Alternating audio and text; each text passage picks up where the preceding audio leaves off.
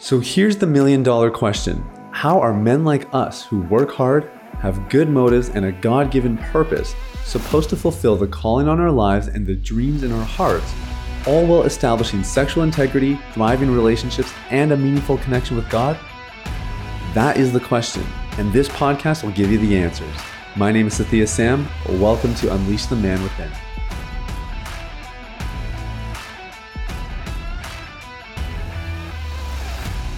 What's up, everybody? It's Sathiya Sam here. Welcome to Unleash the Man Within.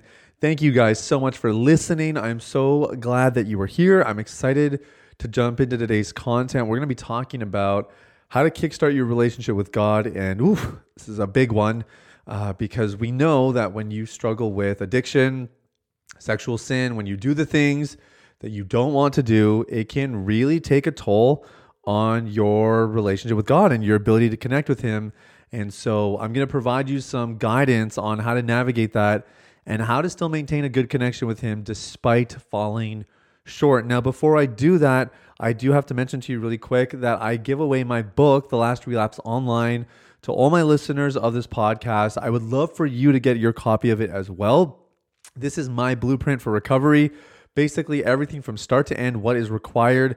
I share a lot of my own story in there. It's super practical. It comes with a free workbook, and we get emails every week from listeners like you raving about how valuable the, the book has been for them in the recovery. So if you are not fully free, as in if you have not been sober for a year and if you are not enjoying your life and absolutely loving it and living in full confidence that you're never going to turn back, then you need this book.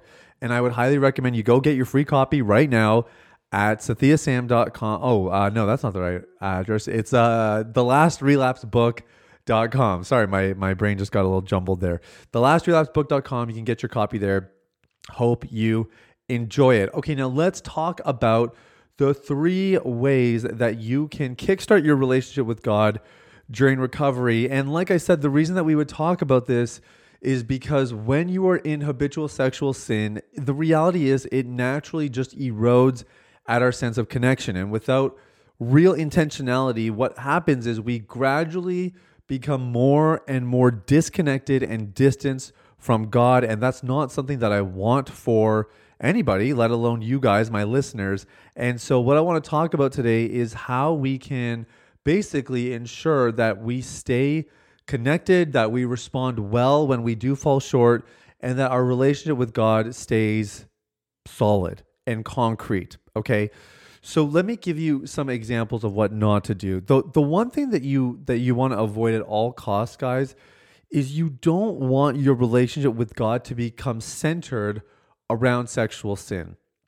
Okay, imagine imagine that you uh, you're like an 8-year-old kid and you're struggling with um, a bully at school, all right? And imagine if you you've told your dad, "Dad, I have this bully at school. He's picking on me and he's pushing me around and he treats me differently than the other boys. He he does it to some other boys, but it's different with me. I get it way worse."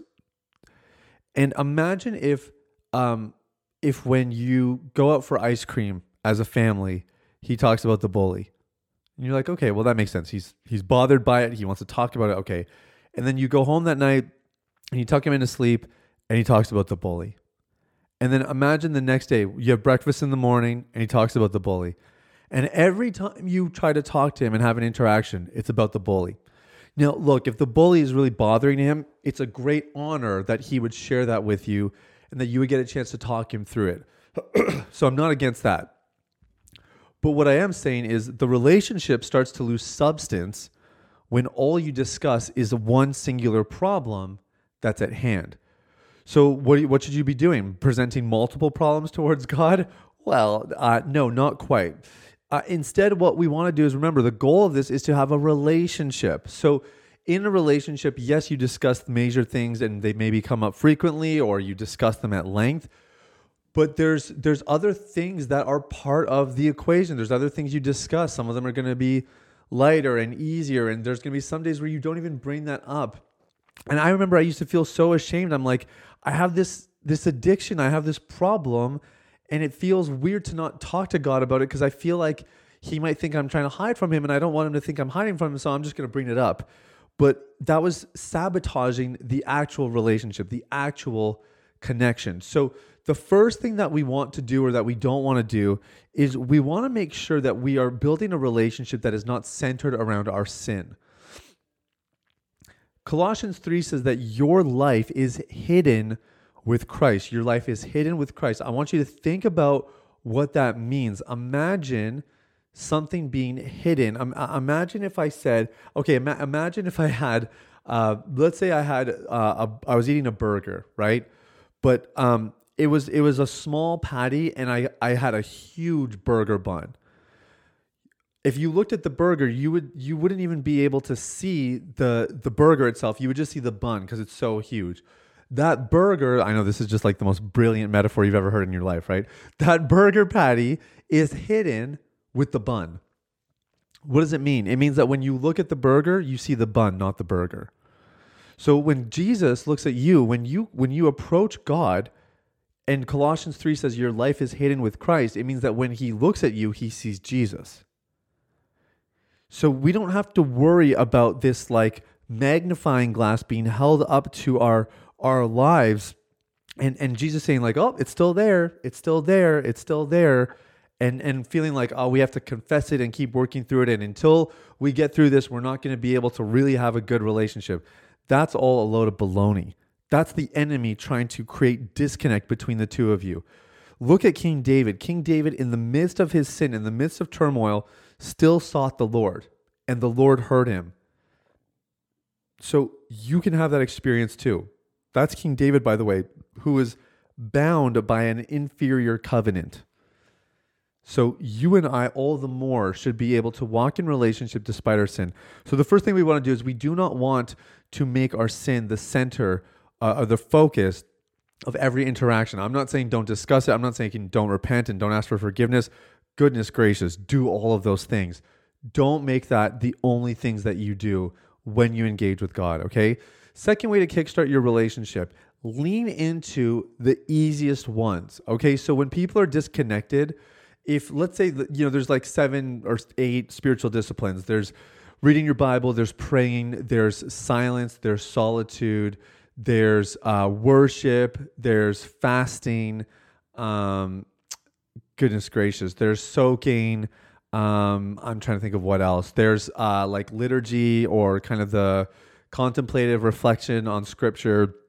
There's all of these different uh, that those in liturgy are two different things by the way for those of you that are more theolog- theologically oriented i realize that um, the point is in that list that i just provided there's probably one thing that you're like you know what that seems to always do the trick for me, or that seems to at least be easier for me. Start there.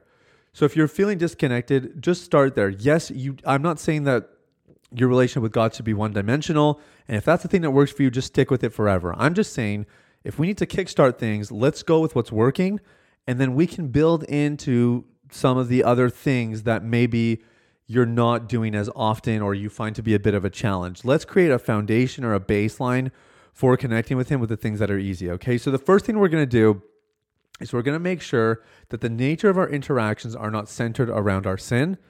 Number two is we are going to find the spiritual discipline that we uh, can leverage the most easily to connect with God. And then the third thing we want to do is we want to embrace radical transparency. So, something that I learned to do when I was on the back half of my recovery, which which was the most effective part of my recovery, is I would begin to invite God in to every single little moment of temptation, attraction, and whatever else.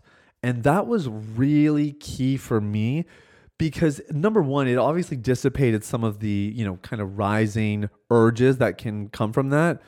But number two, it actually fostered greater connection with him because I was I was just engaging with him on a regular basis. Like it was one of it was one of the best ways to just invite God into everyday moments because I was tempted so often, you know, I would think about it so much that every time it happened I would just say, "Okay, thank you God." And I would really I would I wouldn't just say it out of some kind of rote routine. I I would actually invite him in, I would pause, I would think, "Yes, like just think about it right now God is with us in this moment." He's listening to my words. He's watching you listen in your car or on a run or wherever you might be in your home. He's with us. And and just just creating that consciousness of like, thank you, Jesus, you're here. It does something to the heart. And and it, it doesn't require an expensive journal. It doesn't require uber spirituality to do that. Anybody and everybody can do that. But these are great ways for you to maintain connection with God while still figuring out the whole recovery side of things. It is not that you recover and then your relationship gets better. It's that because your relationship got better while you were struggling, you recovered. And so I want to encourage you do not delay strengthening this relationship. Don't wait for the right time. There's no such thing. Now is the time. And the glorious byproduct of a stronger relationship with God is that your appetite diminishes for the things of the flesh for sin.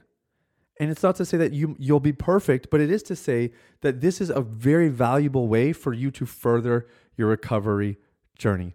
So that's everything for today. Thank you guys so much for listening. I appreciate you. Stay clean out there. We'll talk soon, guys. Bye-bye. Hey everybody, it's Thea again. Thanks for listening to Unleash the Man Within. I wanted to take a quick moment to let you know about a free ebook that I wrote for you called The Ultimate Guide to Porn Recovery. It provides a basic framework for the recovery process and a few of my top tips completely free of charge. You can get it now at www.ultimaterecoveryguide.com. That's www.ultimaterecoveryguide.com.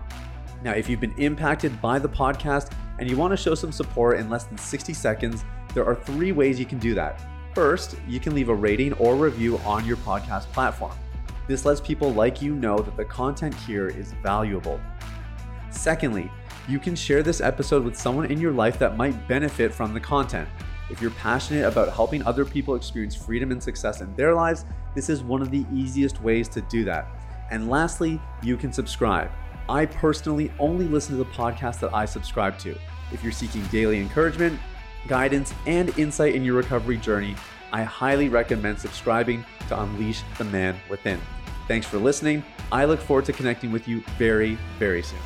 The information, opinions, and recommendations presented in this podcast by Sathiya Sam and his guests are for general information only and should not be considered medical, clinical, or any other form of professional advice. Any reliance on the information provided is done at your own risk.